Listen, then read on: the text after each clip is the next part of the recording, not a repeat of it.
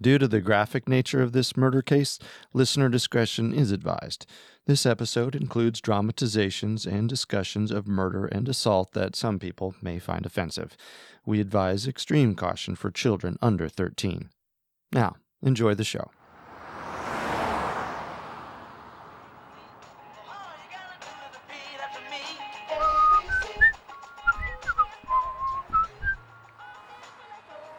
Whoa.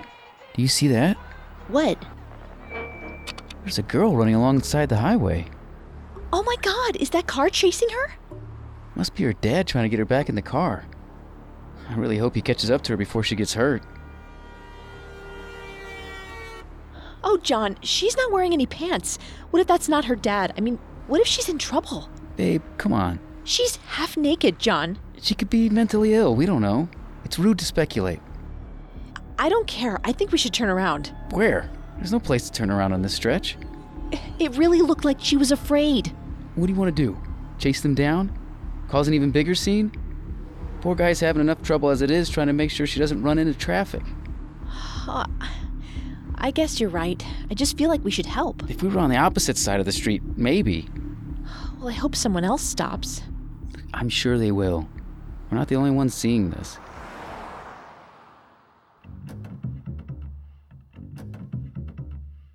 This is Unsolved Murders True Crime Stories. You're listening to our first episode on the Alphabet Murders, which have also been referred to as the Double Initial Murders.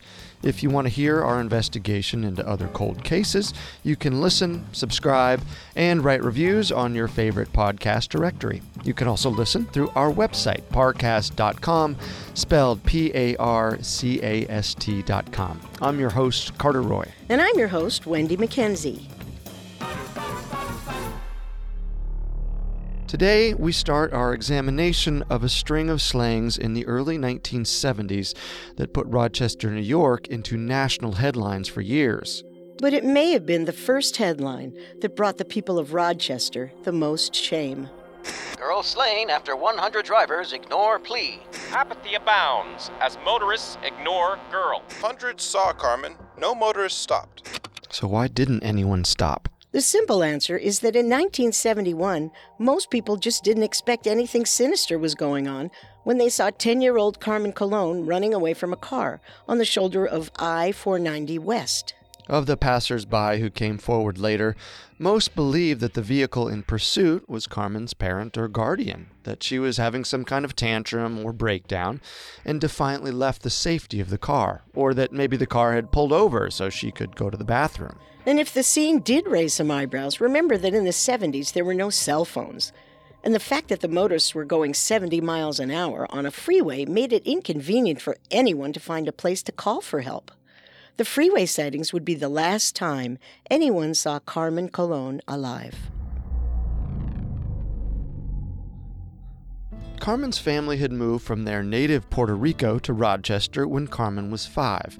Carmen spoke Spanish as her first language and, as a result, was put in remedial classes at school. The 10 year old was one of six children in the Colon family. At the time of her disappearance, she was living with her grandparents. Because the Colons didn't live in a great neighborhood, her grandfather Felix typically accompanied her when she went out. Papa Felix, vámonos! Let's go, let's go! On November 16, 1971, Carmen's mother, Guillermina, needed medicine for Carmen's baby stepsister. Perhaps eager to please her mother, Carmen decided not to wait for her grandfather and went to the pharmacy alone. Next! Next! Didn't someone ring the bell? Hello. Oh, sorry. I didn't see you there, young lady. Guess I'm used to a taller customer. What can I do for you? I need to get this medicine, please. Do you have one of your parents' insurance cards? Yep, right here. All right. I'll need some time to process the prescription, but it should be ready in about half an hour. You can wait here if you like. I think we have some children's books. Um, actually, I have to go. I'll be back. Carmen would not be back for the prescription. When she wasn't home by 5 p.m., Carmen's grandparents and mother grew concerned and sent family members out to look for her. The police assembled a team of 40 officers to look for Carmen, a door to door sweep of the Bull's Head neighborhood. Unfortunately, since no one who passed Carmen on the I-490 around 5:30 reported seeing her, the search party had no idea that Carmen wasn't in the Bull's Head neighborhood at all. It wasn't until two days later that the drivers who ignored the scene on the freeway were informed of the gravity of their mistake. Race you to the creek. You're on.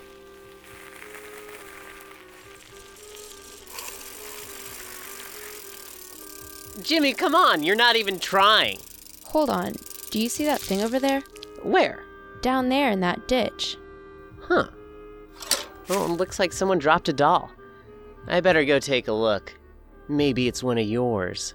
Very funny.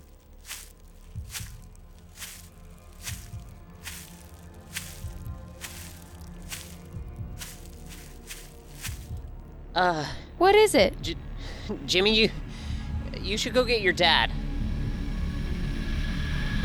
Medical examiners determined Carmen was the victim of sexual assault before she was brutally strangled. She was found wearing nothing but a purple sweater, socks, and sneakers. 200 mourners attended Carmen's funeral. Murder wasn't new in Rochester in the 70s, but this was different. This was a little girl who was snatched off the street. A little girl whose rapist and murderer could be anyone. All hands were on deck to find Carmen's killer. There was a sense in the Rochester community that justice needed to be found. Perhaps Rochester wanted to redeem itself for the inaction that occurred on the freeway. Can you help catch a killer? Rewards for information total $6,000. No clue is too small. Your identity will be kept secret. There's a man at my workplace I've always suspected may be a sexual deviant. My daughter went to school with Carmen, and she said Carmen was one of her teacher's favorite students. You never know what that could mean. One of our neighbors is an older man who sometimes comes over to play ball with my kids.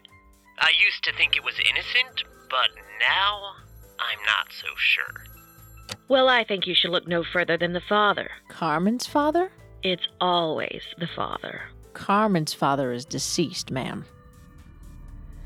With no useful evidence from the crime scene and only suspicions to go off of, police interviewed known sex offenders, neighbors, and teachers.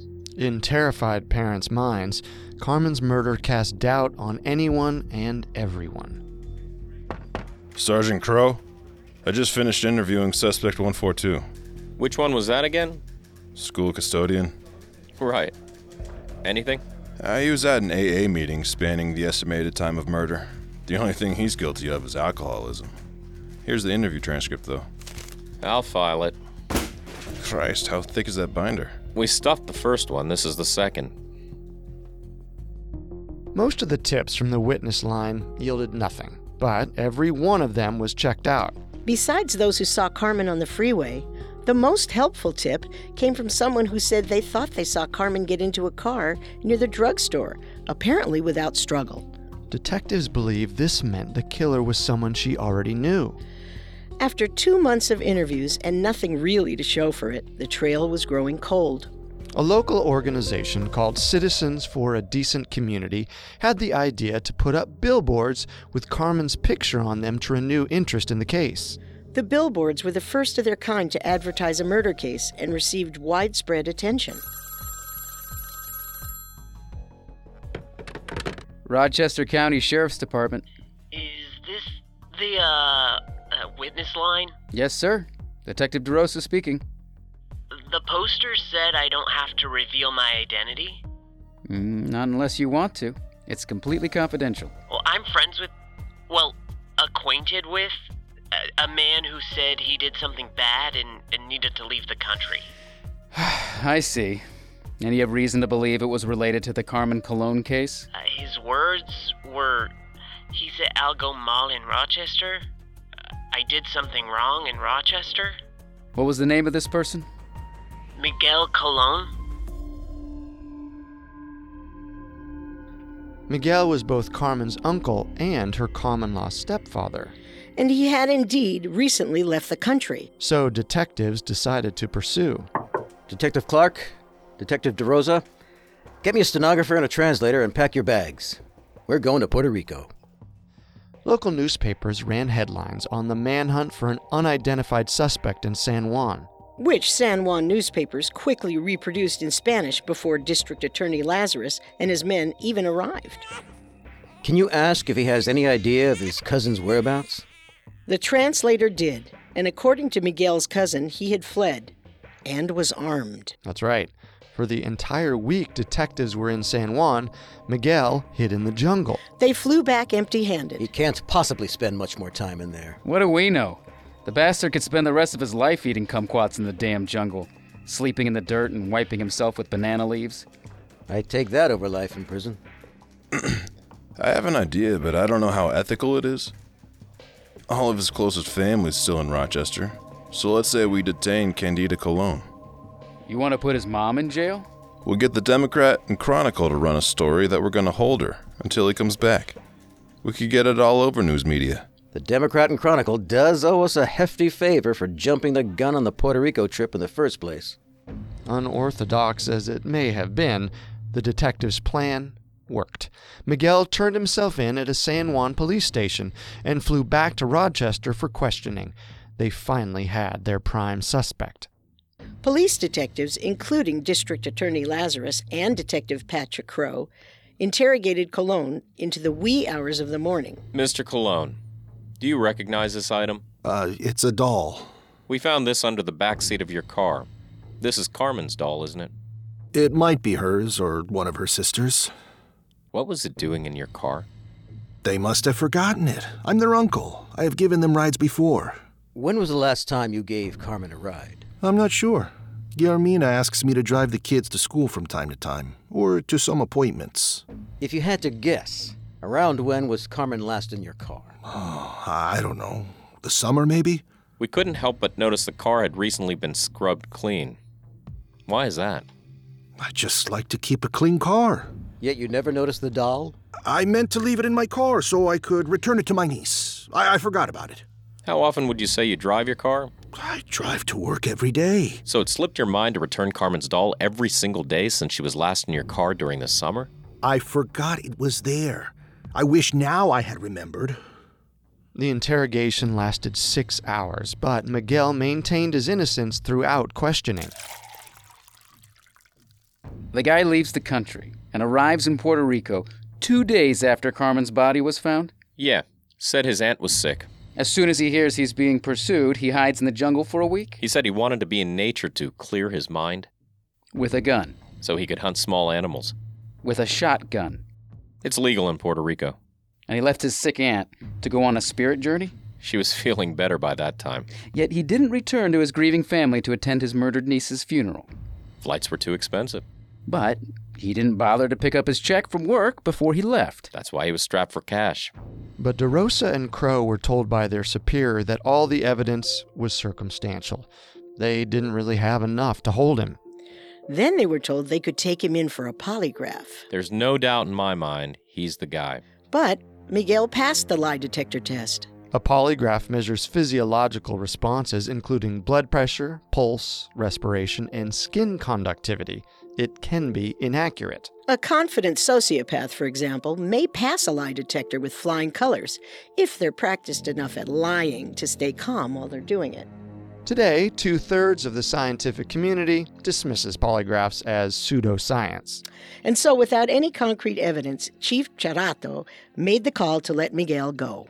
But lo and behold, there was one other promising suspect also from the Bull's Head neighborhood. His name was James Barber, and get this, he also coincidentally skipped town shortly after Carmen's murder. He left his job without notice and didn't take any of his belongings with him.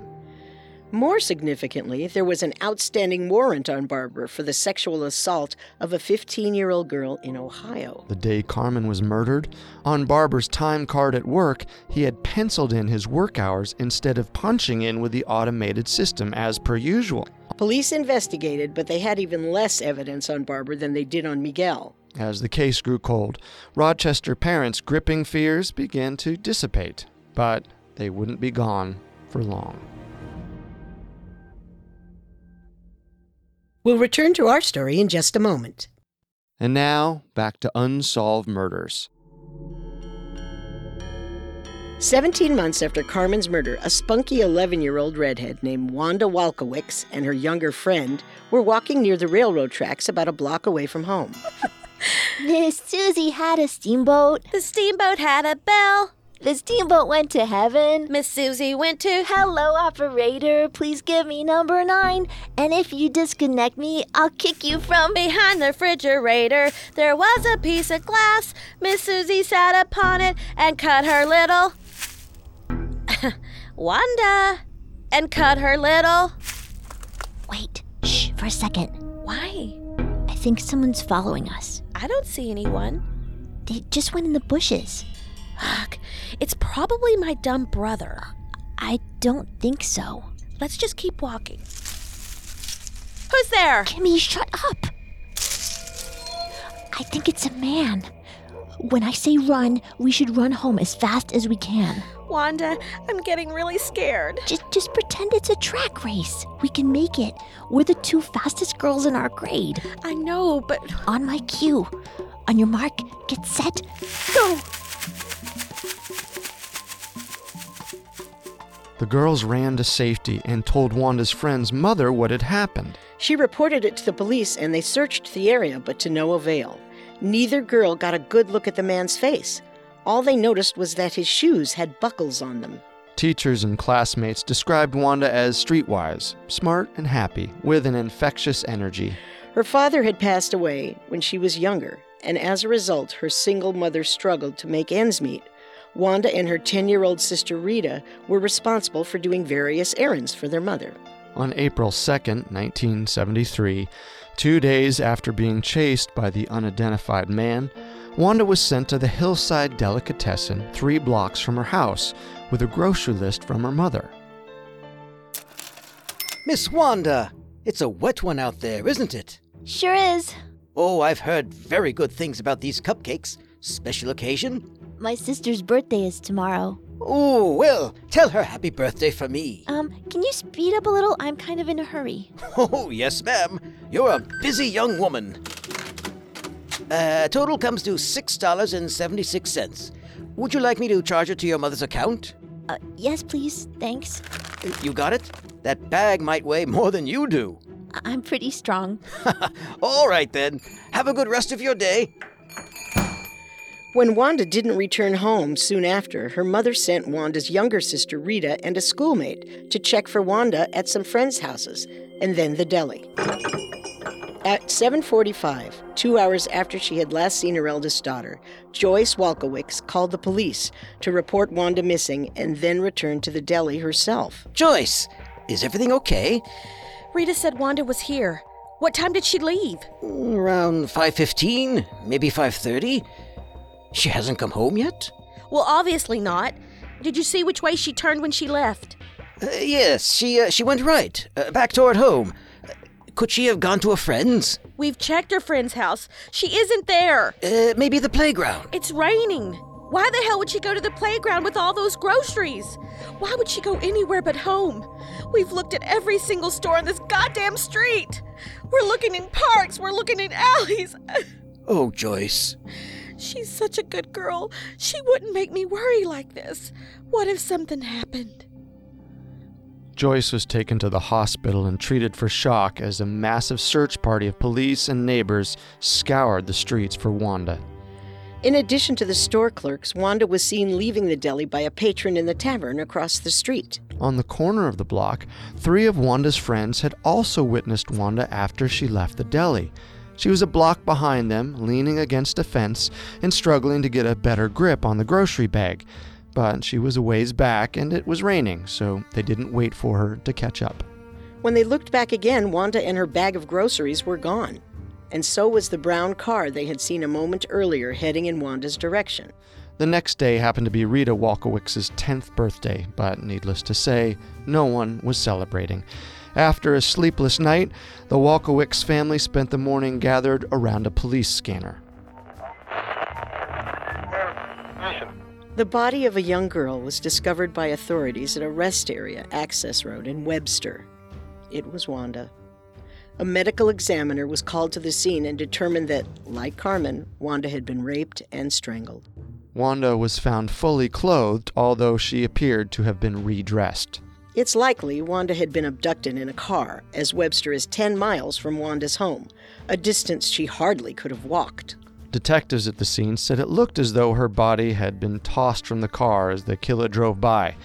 Besides cause of death, there were several other similarities in Carmen and Wanda's murders. Wanda and Carmen were around the same age and were from single parent Roman Catholic families and impoverished living situations.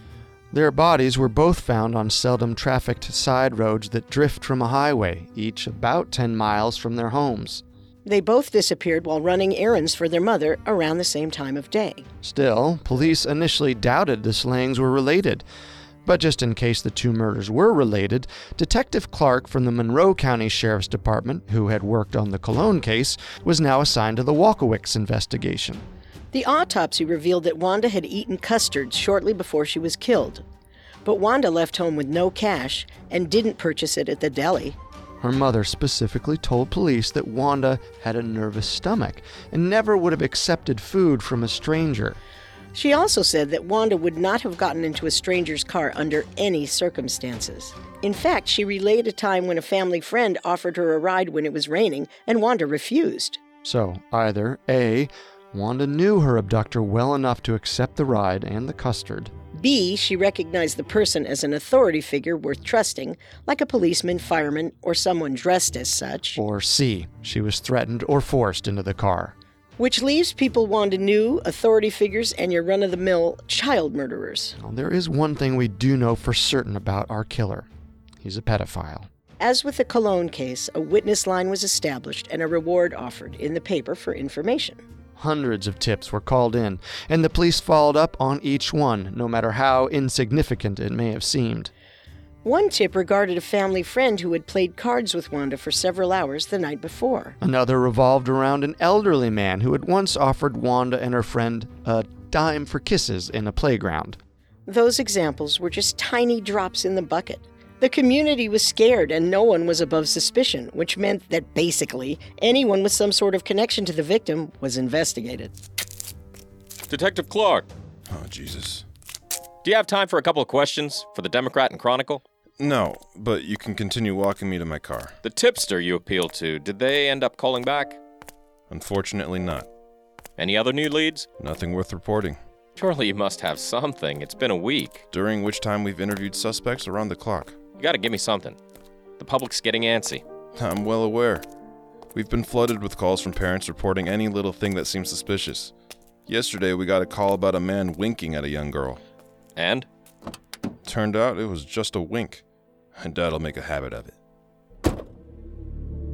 Two weeks after Wanda's murder, the witness line would receive another tantalizing tip.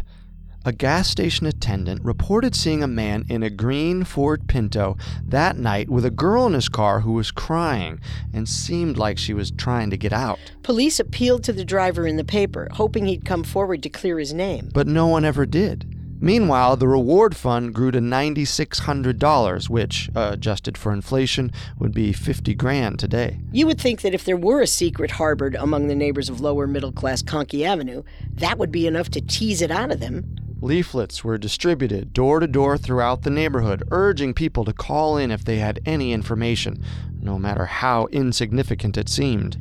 As if it wasn't already pretty apparent to the community at large that the hunt for Wanda's killer was steadily growing colder as the days grew warmer. Our story will continue in a moment. Now, our story continues. The next and final girl to disappear was 11 year old Michelle Maenza. Michelle was often teased and picked on by her classmates for being overweight, and as a result was a shy girl who tended to befriend kids a little younger than herself. According to a blog written years later by a classmate, Michelle was put into detention for an incident in the schoolyard. A girl and her friends tormented Michelle for accidentally knocking over a sandcastle that they had built. Things escalated and Michelle got angry, stomping on the rest of the castle, which got her into trouble. Now, normally it was routine for Michelle's mother to walk Michelle and her younger sister home from school. But November 26, 1973 was a special circumstance. Because Michelle had been sent to detention, along with her bully. When Carolyn Maenza came to pick up Michelle and her sister from school and learned that Michelle was stuck in detention until later, she decided to allow Michelle to walk herself home afterwards. It was a decision she would forever regret. Michelle left school by 3:15. She planned to make a detour on her way home to find the purse her mother had left at a Super Saver store in Goodman Plaza over the weekend. Police believe Michelle likely never reached the plaza before she was abducted. Ten months after Wanda's body was found, 11 year old Michelle Maenza disappeared while walking the nine blocks home from school. Carolyn Maenza called police at 5:40 p.m. to report her daughter missing. After Carmen and Wanda, police feared the worst and acted quickly to canvass the neighborhood. No, I can't say I've seen her before. Sorry. If you could just keep an eye out. White female, 5 foot 1, 120 pounds, collar length, dark brown hair, and hazel eyes. She was last seen wearing three quarter length purple hooded coat with silver trim, purple slacks with a zigzag pattern, and knee high black boots. And we'll call if we see anything. Thank you, sir.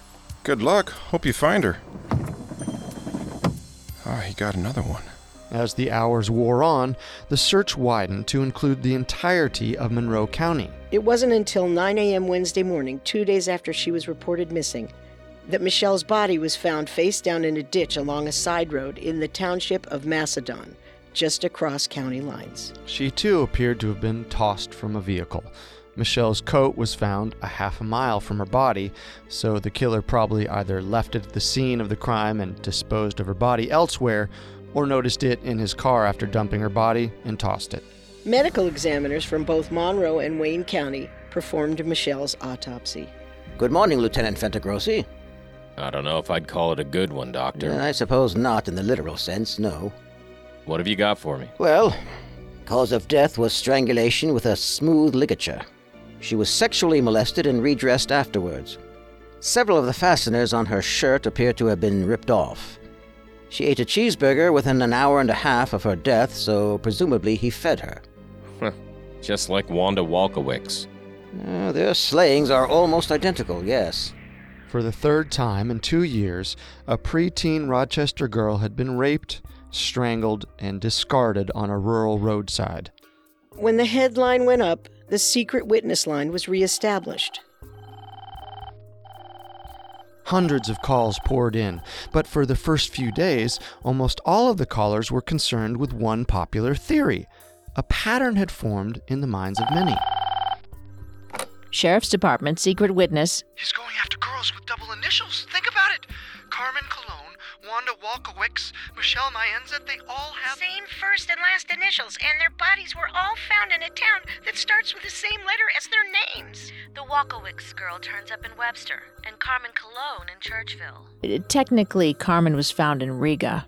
Well, near Churchville. The killer is obsessed with initials. He might be obsessed with those three letters specifically C, W, and M. Those could be his own initials or. Thank you. It's an interesting theory, and one we're actually already looking into. You should be looking into English teachers, linguists, lexicographers. We'll be sure to do that, thank you. We do need to keep the line clear. And you know those people in the mall who sell the initial jewelry? Thank you, ma'am. Bye bye. Someone call the DNC and tell them to edit the witness line column to say we already know the damn theory about how the killer loves alliteration. The first witness to come forward was a young girl who knew Carmen. Can you tell Detective Pisciotti what you told me, sweetie? I saw Michelle when I was walking to my friend's house the same day she went missing. And she was walking towards the plaza, right? Uh huh. Then I saw her again when I was walking home, except she was in a car. It was going really fast and it almost ran into another car. Did you see who was driving the car? No, sorry. That's okay. Do you remember anything about what the car looked like? I don't know what kind, but it was a brownish color? Beige. This is a very big help to us, Nancy, and a big help to Michelle. Police appealed in the paper to the driver who was almost hit by Michelle's abductor. While the motorist was located, she couldn't recall anything specific about the driver or the car, except that it was a beige sedan. However, there was another star witness to come. When a man came to the startling realization that he may have offered help to Michelle's killer on the road. It was a beige car parked on the side of the road and the trunk was open. I figure the guy has a flat or something and he's got a young girl with him. It's about to get dark, so I pull up beside him and say, like, hey man, do you need some help? And he grabs the chubby girl, pushes her behind his back, and raises his fist at me. I drove away after that. The witness couldn't recall anything further about the car and didn't see the license plate. What he did get was a good look at the suspect. So the witness spent more than a day looking at mugshots and working with a police identification kit to construct a composite drawing of the suspect's face. But, according to the witness, uh, the result didn't match the suspect he had seen.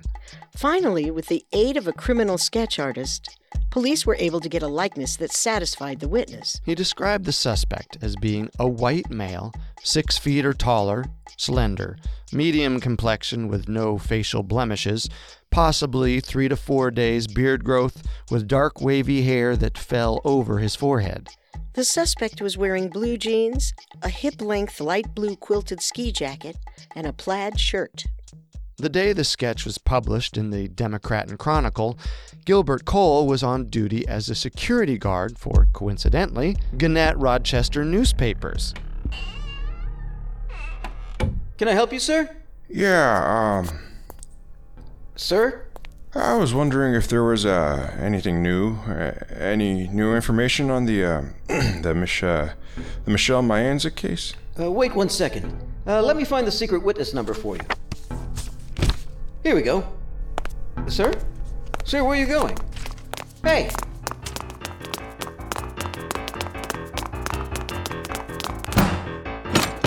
All right. All right, where did you go, you son of a.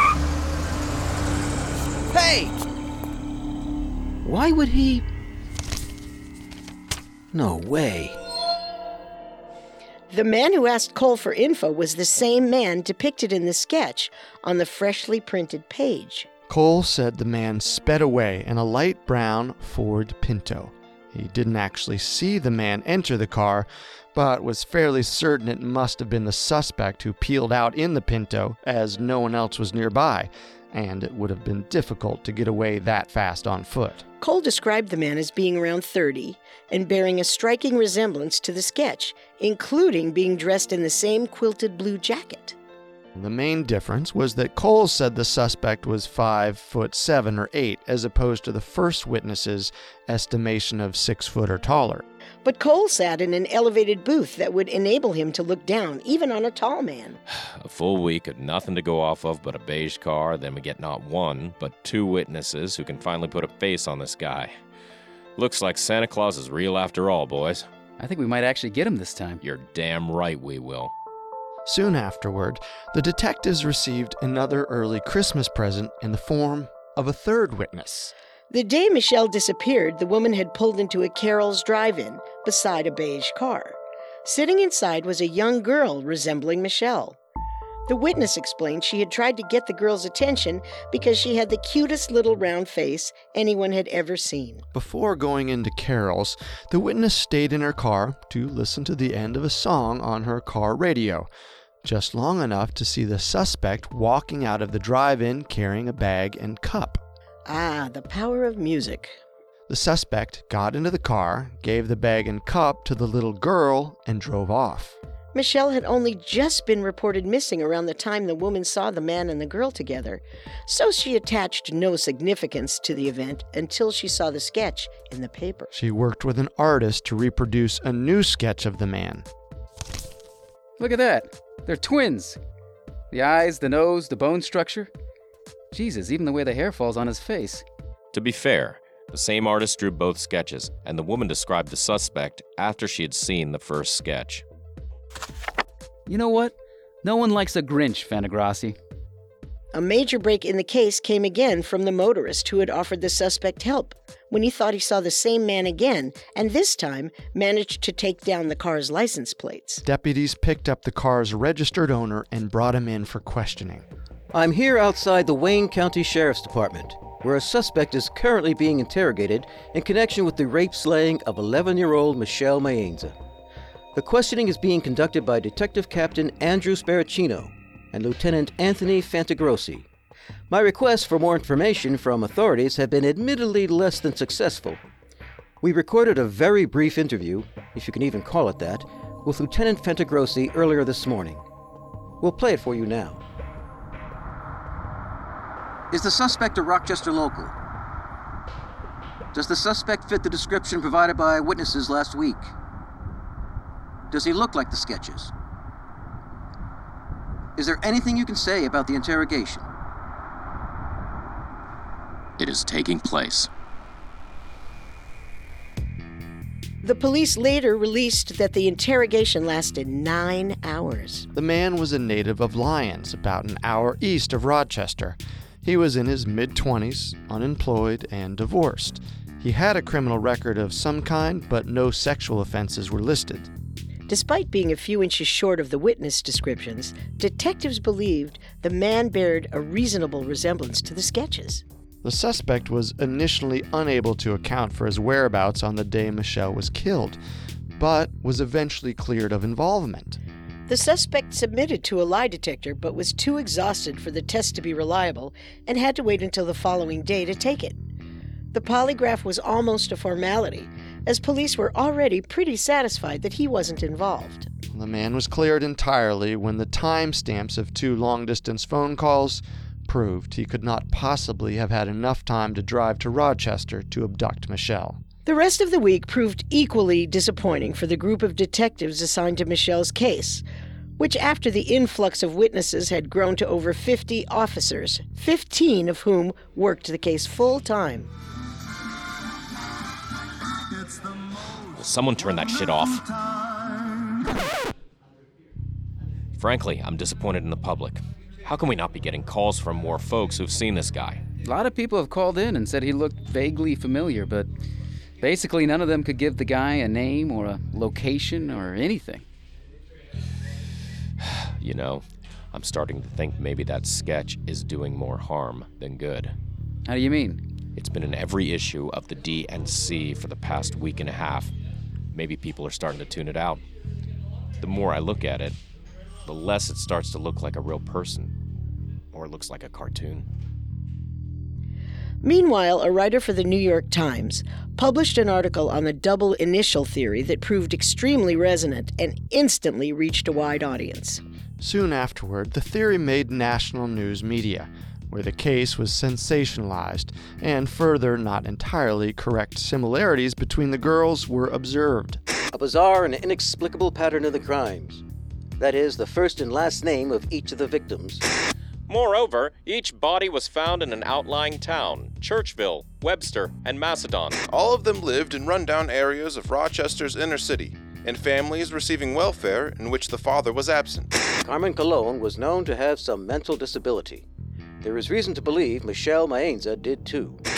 While this marked the beginning of national interest in the case, it was also the moment at which Carmen, Wanda, and Michelle were eclipsed by this theory, overshadowed by America's on the rise obsession with serial killers. And next week, we will see what fanned the flames of this obsession as police investigate a slew of new prime suspects, including a Rochester firefighter, a photographer, and a duo of serial killers known as the Hillside Stranglers.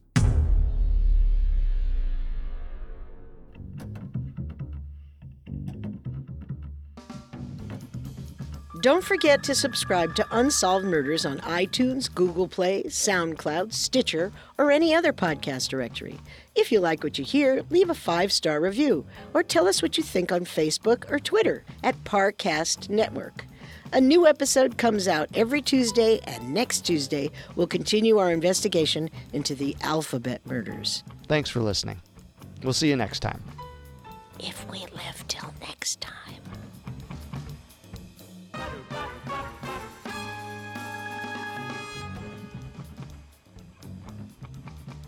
Unsolved Murders True Crime Stories is a Spotify original from Parcast. Executive producers include Max and Ron Cutler. Sound design by Ron Shapiro and Kenny Hobbs, with production assistance by Trent Williamson, Carly Madden, Maggie Admire, and Freddie Beckley.